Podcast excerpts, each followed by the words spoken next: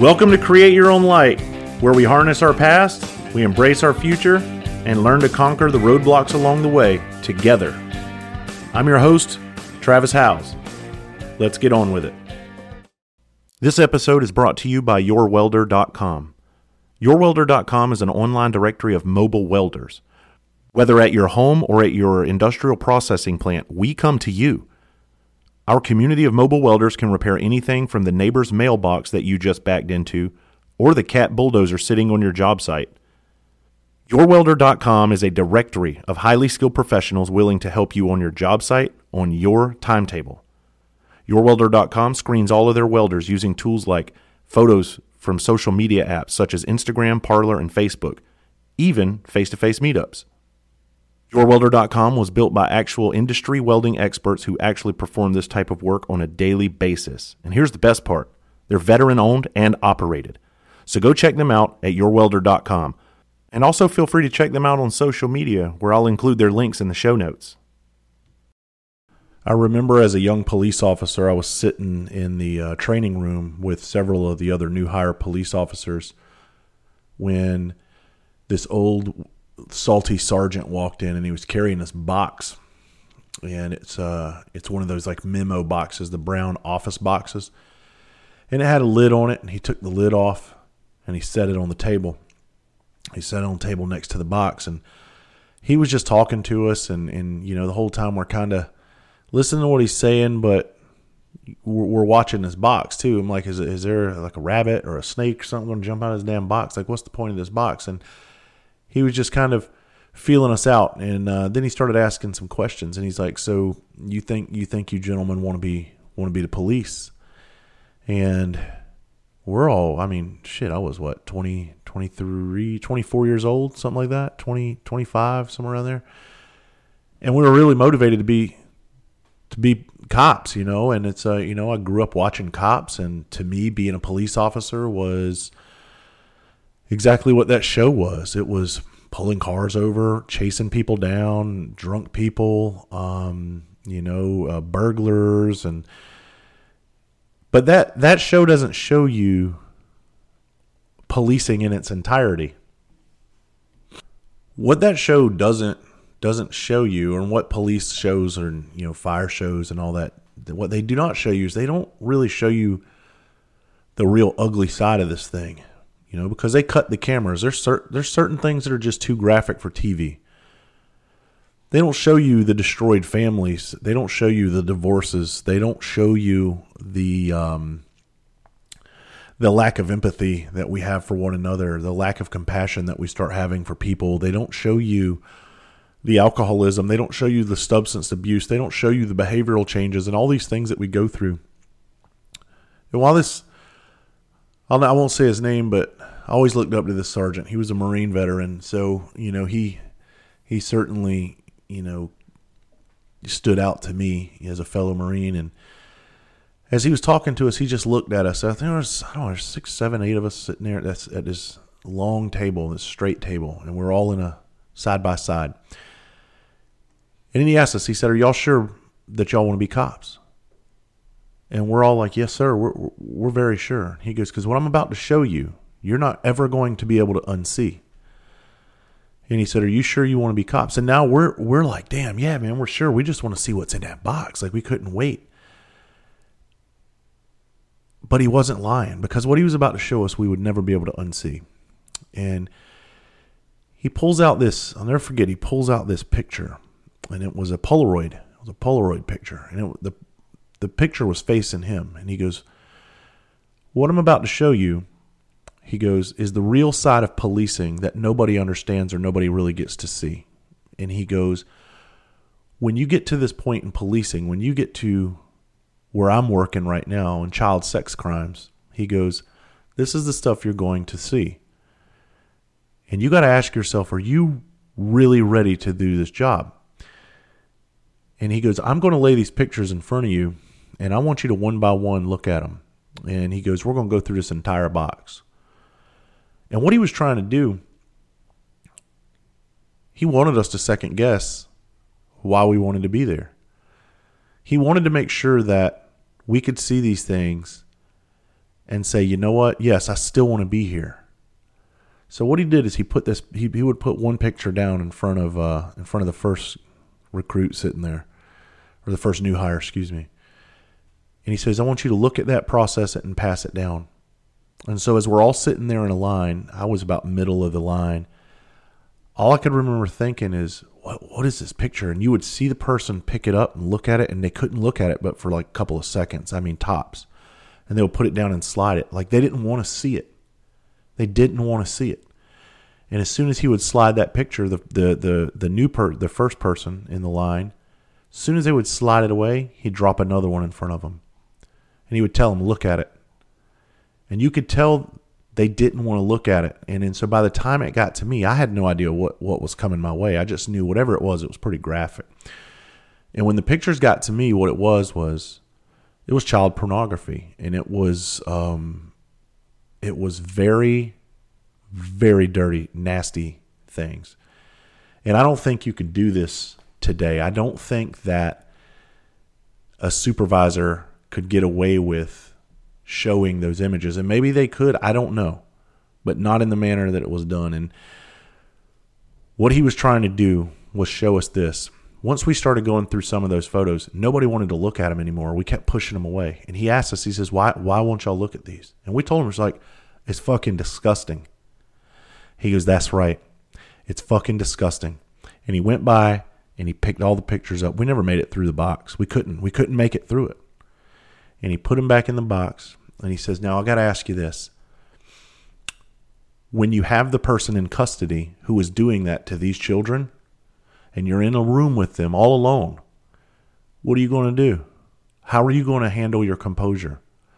And how are you going to interview that suspect so you make sure that you get a airtight case against them? How do you hold that all together sitting in a room with a human being like that?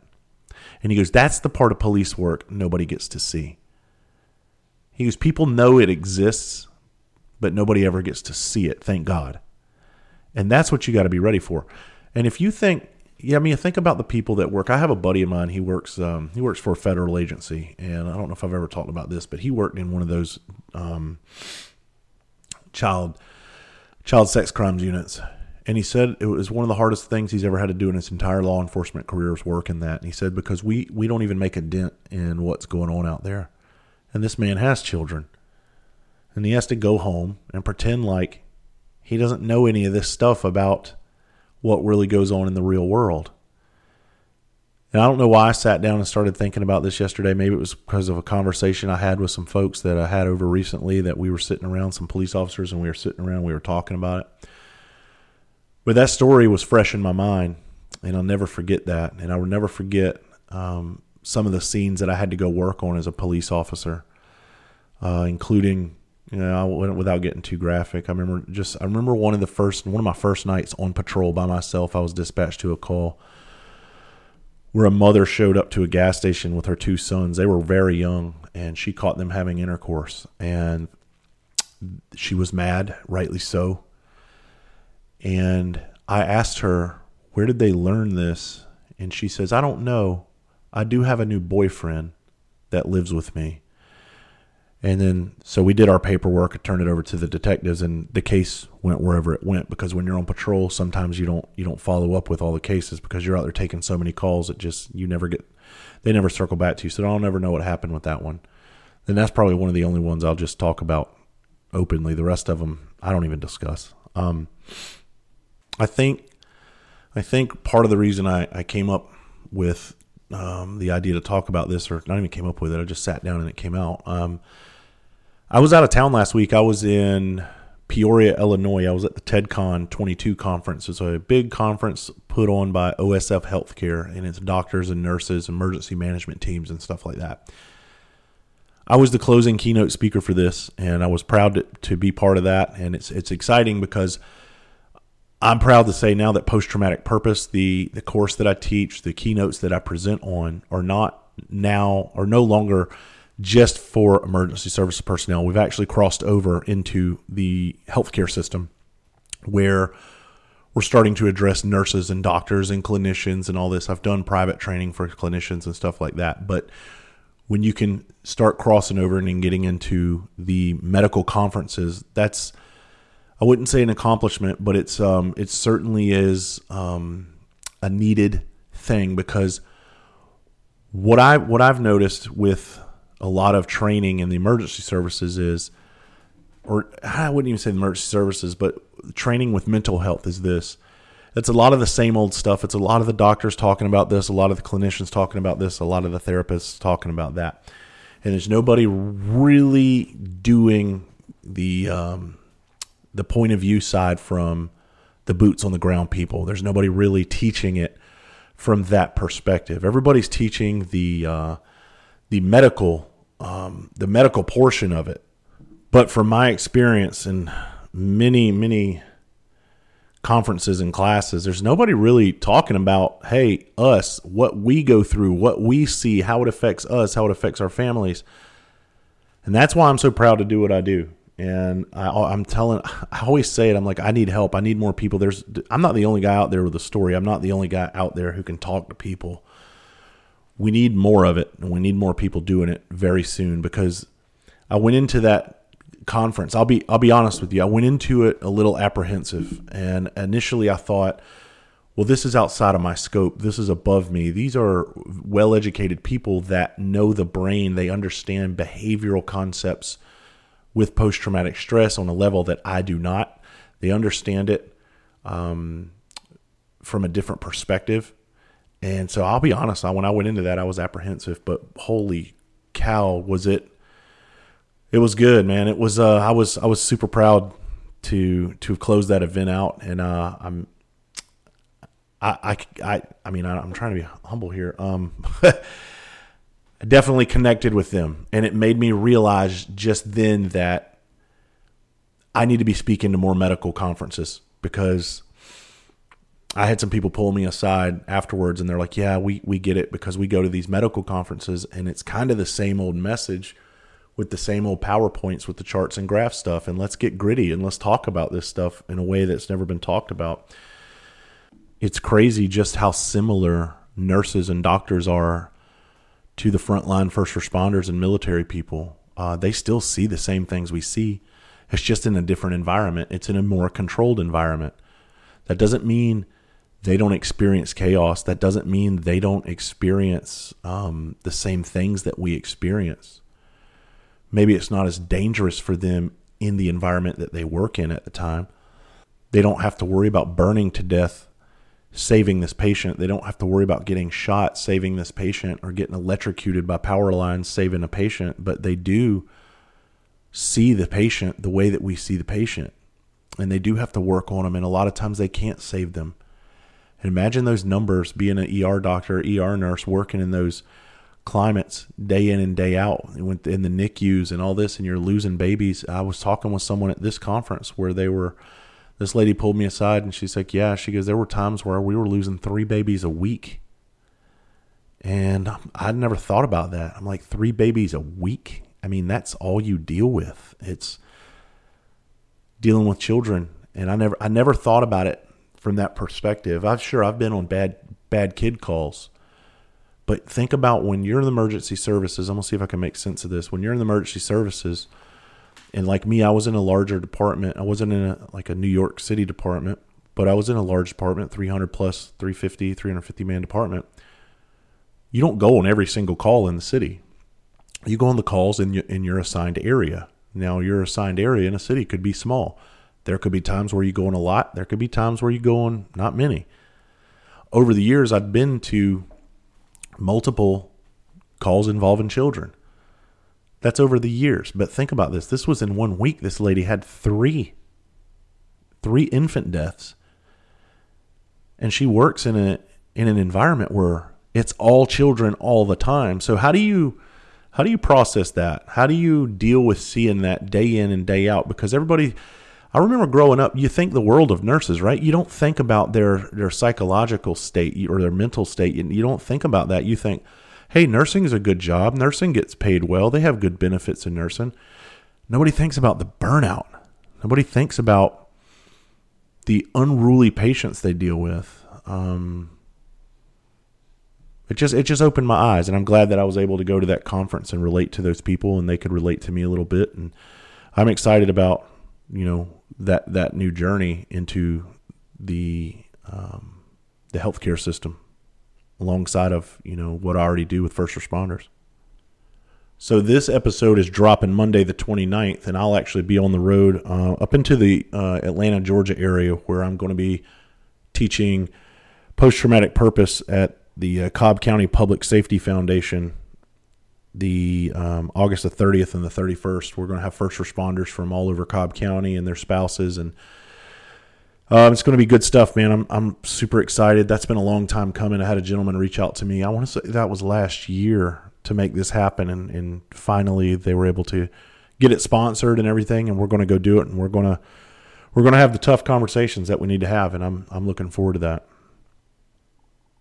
I'm gonna I'm gonna circle back to what, I started with talking about um, about being ready to be in these lines of work and um, I've completely lost train of thought a minute ago and I ended up going on to something else. But I realized there was a there was a point I was trying to make. And I, while I was in Peoria, Illinois, I went to Planet Fitness one day. I was working out and I finished. I was in Subway and I was eating and I, I looked down and I I'll just say Joe, um, Joe from Texas, texted me and um, he he said, "Hey man, do you have a minute? Can can we talk?"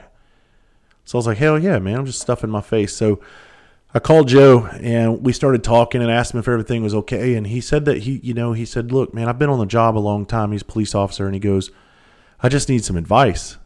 And I was like, okay, what do you got? And uh, he goes, I got this new girl on on my shift and I'm her supervisor and I don't think she's ready for this. And he says, and I said, well, why do you, why do you say that? And without going into too much detail, he just he pretty much told me from a man with a lot of experience, he's seen a lot of cops come and go.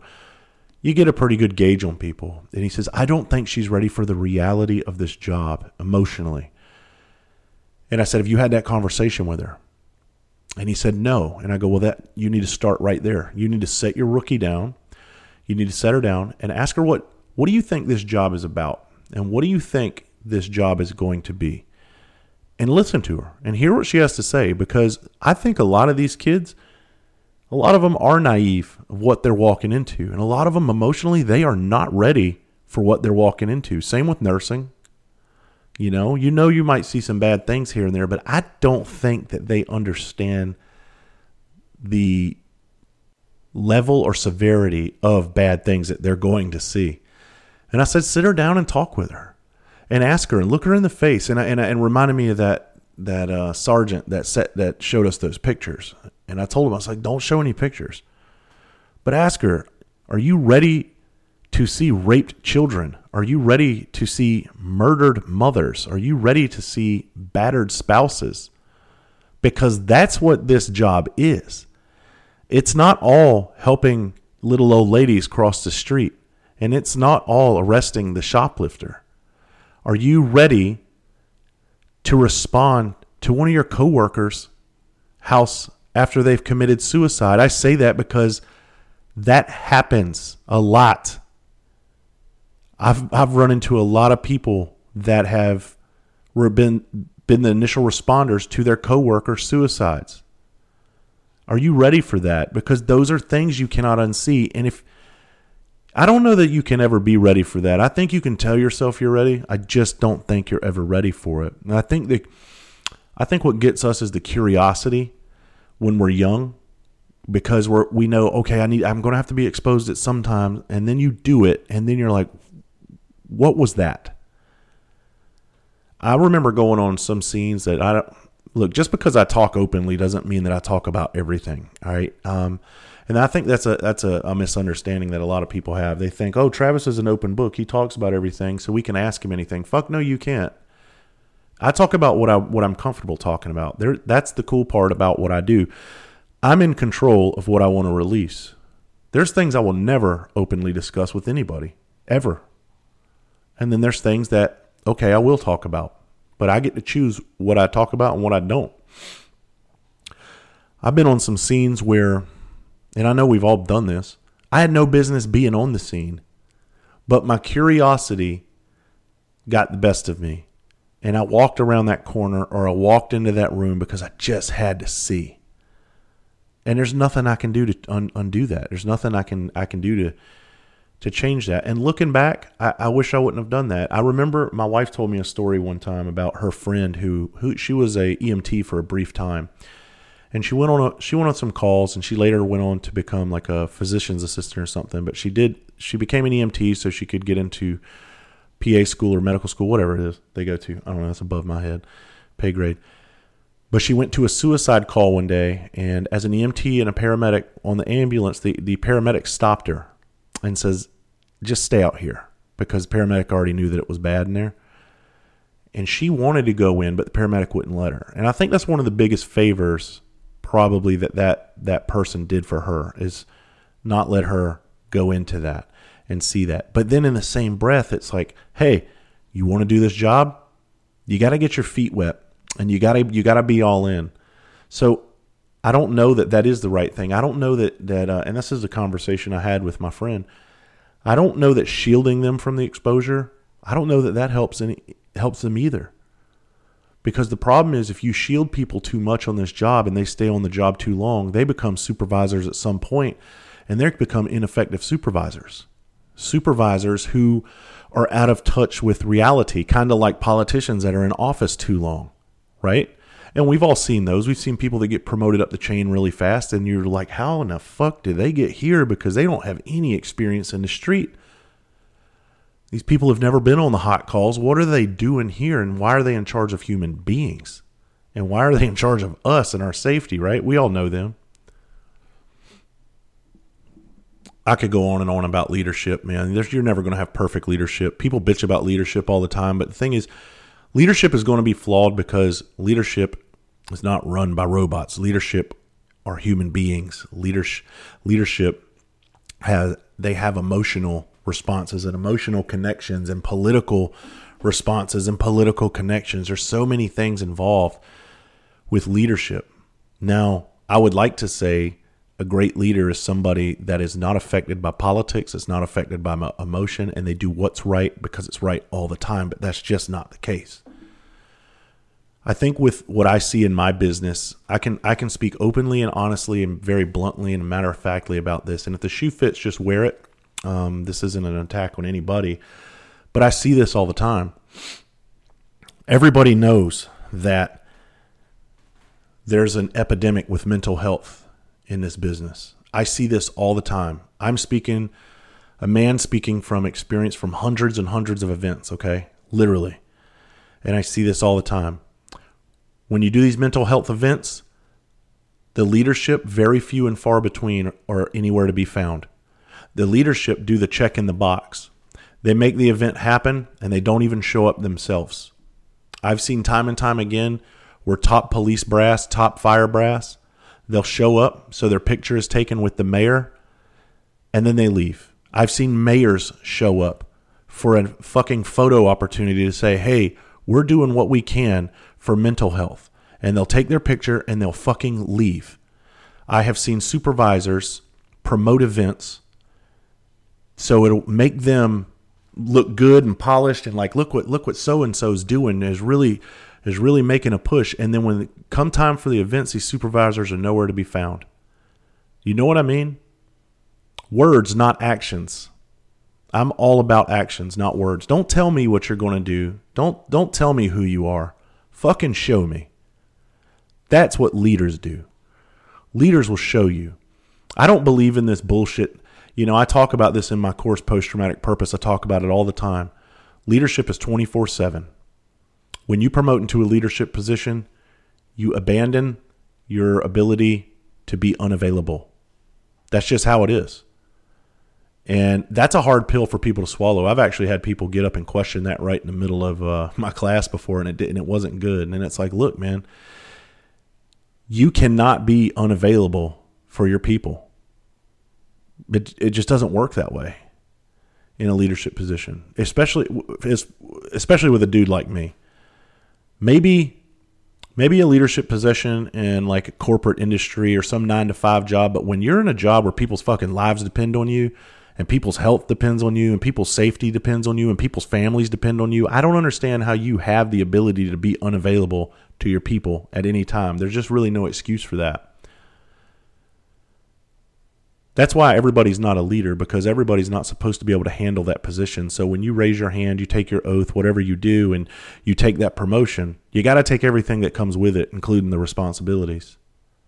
Look around the room. Look around the room next time you're at one of these events. I guarantee you there's going to be leaders missing and leaders that, that were a voice for making it happen. I've seen it happen time and time again. It just happened to me the other day, and I'm severely disappointed in that. But you know what? I wasn't even surprised. It is what it is. I did an event one time where, you know what? I don't want to turn this into a bitching session because that's not what it is. This is being very matter of fact. Words don't mean shit. Your actions do. So if you're in a leadership position, your people are watching you. Take that into consideration. One of the things I, I've always loved about people is this when somebody's wrong, when they have the ability to own that without making an excuse, my hat is off to them every single time. Most people, if you if you think about it, when most people are wrong, if they even admit they're wrong, they'll have an excuse to back it up. They'll always have an excuse to justify their actions every single time the other day I get a message. I'm so passionate about this, and I'm I'm I'm today I'm talking to you from kind of a, a perturbed place. So if if you can sense that, I mean it is what it is. But but I got a message um, two days ago from a guy. I'm big into availability, and when I teach peer support teams, I teach them this. This is the one, the main thing I teach them I don't give a shit about any of that other stuff you learn. The compassion part about it, the um, the scheduling, the checking in, all of this.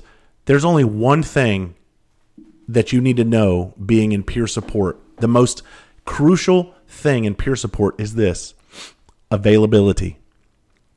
When you sign up to be on a peer support team, that means you understand that you are going to be there come hell or high water for one of your people, regardless if you like them or not, you're going to be there. So you, just like those supervisors, no longer get to relinquish your availability. You're on the clock, you're on call 24 hours a day, seven days a week. That's how it goes. So I get a message from a guy. He says, Hey, man, uh, I've been following you for a long time. I got some questions about peer support, and we're trying to build and expand this program. And I started reading this message. I was like, all right, man, this is great. This is going somewhere. He goes, but I would like to know some of the main primary components that we should really be focusing on. And you can email me your, your answers at this email address. And when I saw that, I was like, what the fuck? I was like, you, you just reached out to me. I'm not going to email you my answers. This isn't a goddamn school project. Motherfucker, you're a fireman. You know what I mean? And, and, and this is what I do so I just messaged him back. I go, What's your number? And now I'm with my kids, mind you, at this time. And this is this is just how I operate. The dude responds back. He goes, Here's my number, but don't call. Please don't take this the wrong way. I'm spending time with my my family today, and I don't want to be distracted from that. And I'm unplugging. And um, but you can text me your your message, or you can email me at that. And I will, dude. I hit the fucking roof. I hit the roof. And and you can say, sit back and think, what's the big deal? I'm gonna tell you the big deal. Here it is. When somebody comes to you wanting something from you, and you go to sacrifice your time to give it to them, I don't give a, a fuck what you have going on in your life. You stop and you make time for them if they're making time for you. I thought about my response for a few minutes. I sat there and I was like, the old me would have just broke it off and I sat there and I stared at that screen and I stared at it and I was like, "Come on, Travis, don't don't do it, don't do it." So I just kindly responded. I said, "I'm going to answer your question here." I said, "If you're looking for ways to improve your um, peer support team, the first thing you can do is get off of the team." I said because your response to me when you came to me looking for help in this moment, I made myself available to you I'm with my kids right now. I don't even know you. You're a complete stranger to me. I'm not I wasn't a stranger to him, but he's a stranger to me. So understand that. I was giving up my time, my most precious asset that I have in my life. I was giving that up with my children to respond to this man and to help him in his with his concern. And when he blew me off and told me he didn't have he wasn't going to make the time for me, that lit a fuse. And I realized right then that's not the guy for peer support. So I told him, you need to leave the team and you need to do it now. And you need to understand that availability is the biggest thing that you're ever going to be able to give someone when it when when there's a time of need, a time for that. And if you can't give me the availability right now because you have you you have family time, sorry, you're not the dude for the team. And I phrased it a little bit better than that, but um, he actually responded. I actually I called Randy and I was like, Randy, listen to this shit. I didn't tell him who the guy was because I don't do that. I don't throw people under buses. But Randy goes, you know what? He he's not going to own that. He goes, Randy told me, he goes, Randy goes, you're going to be the asshole no matter what. That guy's going to come back at you, and and and now you're you're a fucking dick now, Travis. Well, I was like, well, then I'm a dick, but it's the truth. I've seen it happen too many times. The dude responds back, and you know what he says to me? He goes, "Be humble or get humbled, huh?" He goes, "I didn't I'd never thought about it that way, man. Thank you." And he goes, he didn't make excuses. He owned it. And he says, "You're right. I should have made myself available, and I'm sorry." And he went on to explain a couple of other things, and I was like, "You know what? Mad respect, dude. Mad respect for you because out of a hundred people, only that guy had the balls to own his shit. You know what I mean? Like if, if that would have happened to a hundred people, you would have gotten a hundred different responses on why I was the asshole in that in that moment. But he didn't do that. So you know what I did then? I said, you know, I said, hey, thanks for owning owning your shit. I'm here, bro. Here's my personal cell phone. Call me anytime. No more of this message and shit. You call me. I like dudes like you. And that's how it works. Don't make excuses for your shortcomings. And the same is true in recovering with post traumatic stress and mental health issues. The more excuses you make, the further you set yourself back, the more hurdles you have to overcome. If you lay out the truth in front of yourself and say, hey, look, this is all I have to do. I got to stop lying to myself. And I got to stop making these obstacles harder to, to navigate. And when I start becoming honest with myself, that's when I start seeing the true growth within me. And that's what I'm all about. I'm all about growth and I'm all about being being straight up with who you are. And be that way with other people too. You know, I've I've never been a popular person amongst a lot of people because I am too honest. People can't handle the truth. A lot of people have a hard time accepting what comes out of your mouth. I'm not saying you have to go around and point out flaws in this because I'm nobody to do that. But if you come to somebody like me with a question or a concern, don't get pissed when I tell you what you don't want to hear. And that's the problem. Too many people, their ears are too delicate and their feelings get hurt because they can't handle the truth. They need somebody to lie to them. They need somebody to fluff them up. You know, it's uh that tough love thing. There's nothing better than that. There's nothing better than a kick in the balls, a slap in the face. And it's like, look, that doesn't mean you're a failure. That means you need to wire your shit a little bit tighter and you need the proper motivation so you can focus on yourself and focus on what needs to be done. I don't see fault as a weakness. I see fault as a strength if you apply it appropriately. Admitting fault and owning fault with no excuses is an extreme strength. Admitting fault and having nothing but excuses to justify it is an extreme weakness. I'm big into energy, man. I think um, I think you run into people. I meet a lot of people, and it's weird how when I'm out there, or you know, even with Instagram, you just have certain energies and chemistries with people, and it's it's a beautiful thing because when you're at a conference and you just start talking to a complete stranger, sometimes you're sitting there thinking, man, how the fuck can I get out of this conversation? And then boom, within the next breath, you're talking with somebody else that you've never met and you just don't want it to end because there's just an instant palpable chemistry. I'm not saying like like like sexual or anything like that. There's just a chemistry and it just works. And that's why i love talking with people. It's because you never know you never know who that chemistry what kind of chemistry you're going to have with people. And it's weird how how infectious that is how people come and go into your lives. I've had a pleasure over my life meeting so many people. I mean, it's just and how one one minute you can just be having a shit day and then all of a sudden just a message from somebody or just the like just the thought of a conversation you had with someone can instantly turn your day around and just re-energize you. People are magnificent, man. So you have you have um, two different types, and this is just my layman's terms types. You have energetic people that'll charge your batteries, and then you have people. It's like you can't turn your lights off, but the key and the key is off in the ignition, and it's just going to drain your batteries. And there's people that will drain you, and there's people that will charge you. And I highly recommend that you find those people that will charge you, because there's nothing worse than surrounding yourself with people that drain you.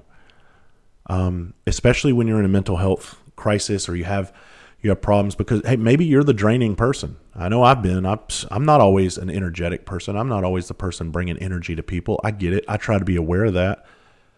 I try to be a, a happy guy when i meet people. I don't I've, i have this saying i've never really known a stranger. You hear me talk on these podcasts about i don't like people i don't like being around people but also if you've listened to this podcast long enough, you'll understand. You'll be you'll be able to see the growth of a man who has grown away from that.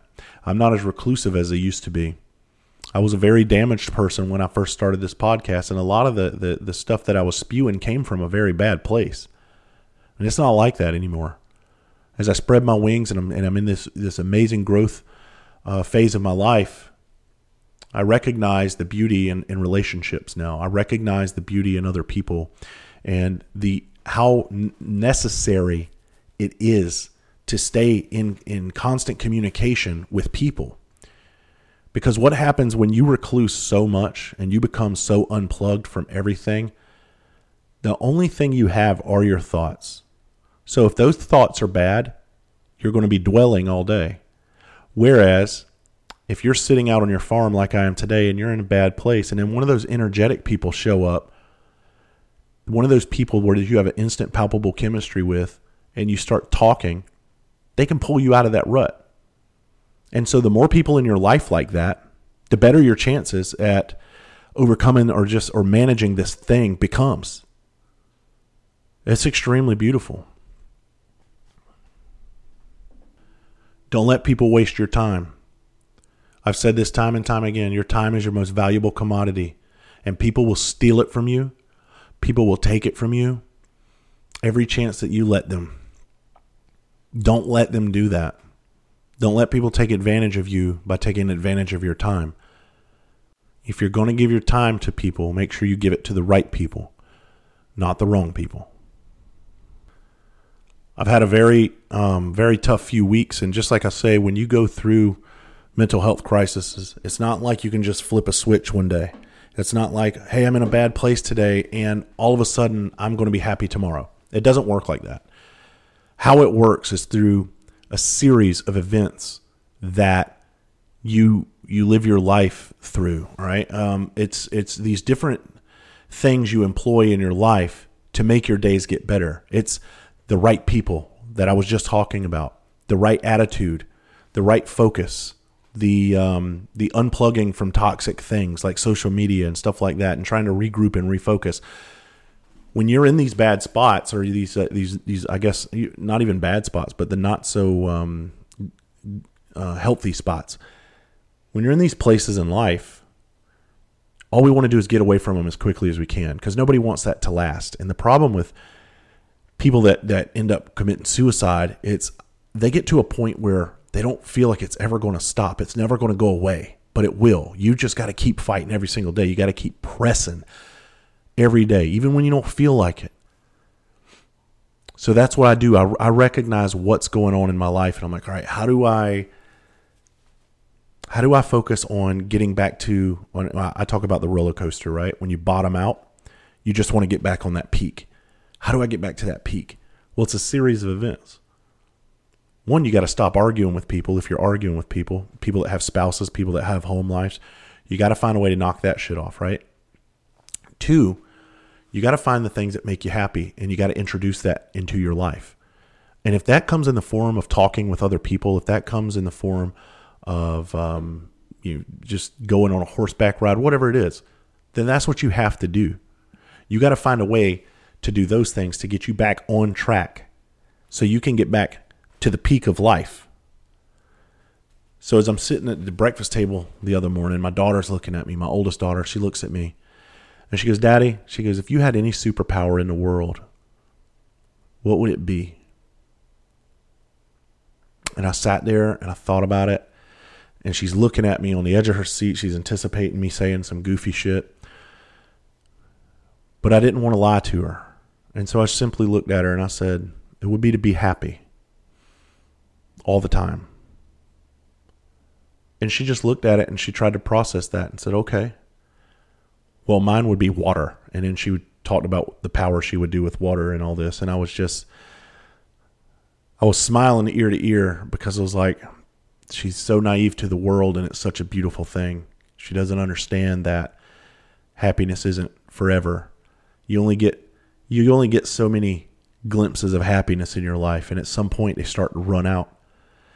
And I would love for them to never run out. I would love for them to I would always love to be smiling and always love to be happy. But that's just not true. Um I I know too much, you know, and it's uh I've I've I've seen and done too many things to understand that happiness you have to create that. It doesn't just show up at your doorstep every day. Hence that book Create Your Own Light that I wrote. You have to create your happiness. You have to make it happen. And if you're sitting around waiting for it, you're never going to have it. Happiness doesn't show up at your door like a fucking UPS man. You know? It just doesn't work that way. You have to get up off your ass in your miserable condition and you got to go find it. It's no different than if you were dropped out of a plane into the middle of a, a desert or the middle of a, a, a snow capped mountain. And it's either you can stay there and die or you can you can start humping. That's what we call hiking in the in the Marines. I don't want y'all to be sick. You can start humping or beating feet, like we call it. You can start beating feet. Find a path to safety, and that safety is happiness in our world. I'll end on this. I was talking with my therapist two days ago. Sitting in her uh, sitting in her office, and we were talking. And she she asked me something along the lines of, I don't even remember how it was phrased, but you know, part of what I go through is um, I've never felt like I'm enough, and this is me just being honest. Um, I feel like no matter what I do, what I accomplish in life, it's never enough. Like it's never, um, it's never good enough, and I've been like that my whole life. I've been like that since I was a kid. I was always trying to win my father's approval of me. I talk about that in my book, Create Your Own Light my dad was a hard man. He grew up extremely hard. And so he was always trying to prove to his dad that he was enough. Well, when my dad became a dad, nobody taught him how to be a father. So he was hard on me. And all I wanted to do was show him that I was good enough. And I've never felt like I was enough with with him. But then that crossed over into my personal life. And no matter what I've ever accomplished in life, no matter I've been at the bottom of the barrel, dude. I've been I've been at the absolute lowest place a human being can get. And I've made it out of there and I've made it to I would like to say to some of the highest places a human being can get. And I've done that. And when I stood up there on that mountain after years of of fighting my way to the top of that thing. I've been on top of that and I've looked around and I was by myself. And I know what that feels like. And I know how empty and alone that feeling is, right? So it's, I know it, it sometimes it feels like your work and your effort is not appreciated. It feels like everything you've put yourself through, not just for you, but for other people, it was for nothing. And so when I had this conversation with my therapist, I looked at her and I said, Can I ask you something? She said, Sure. I go, Is this just me that feels like this? I said, Or do you, because she deals with a lot of first responders, tons of them.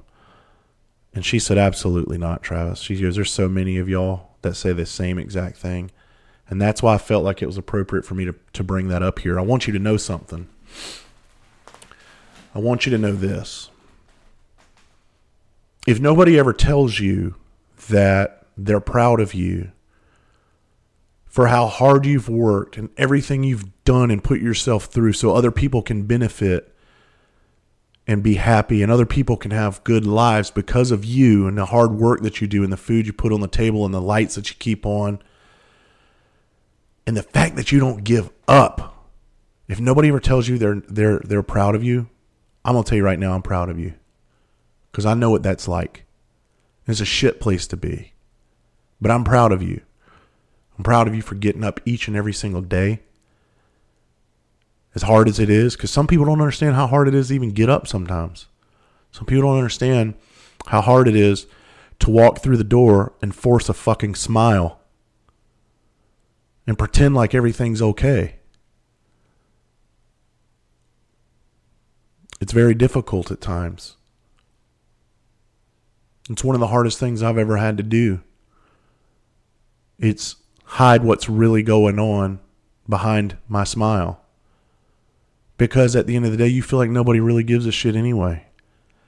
Because if you do sit down and you do tell them and you do talk about it, you're just going to seem like the same old grumpy, miserable person. And that's just not the case. Nobody wants to be like that. Nobody wants to be unhappy. Nobody wants to feel like they're just a person that exists in a family. Nobody wants that. But man, when my when my therapist told me that a lot of first responders feel that same way, it made me feel sick. And it made me feel helpless because I know that there's nothing I can do to change the way that those people feel and it's one of the shittiest feelings in the world. And I left her office. You know what I said? I said these three words. I said, when when we were leaving, I said, I'm gonna, I'm gonna start saying this to myself, as corny as it may be. And I gotta believe in this because you know we talk about getting better, and there's only one way to get better, and it's to change the way that you think, and it's to change the way that you see the world, and it's to change your optics of everything. Because if you stay with the same old tunnel vision, you never grow. And so I looked at her and I said, I'm fulfilled, I'm loved, and I'm enough. And I believe that.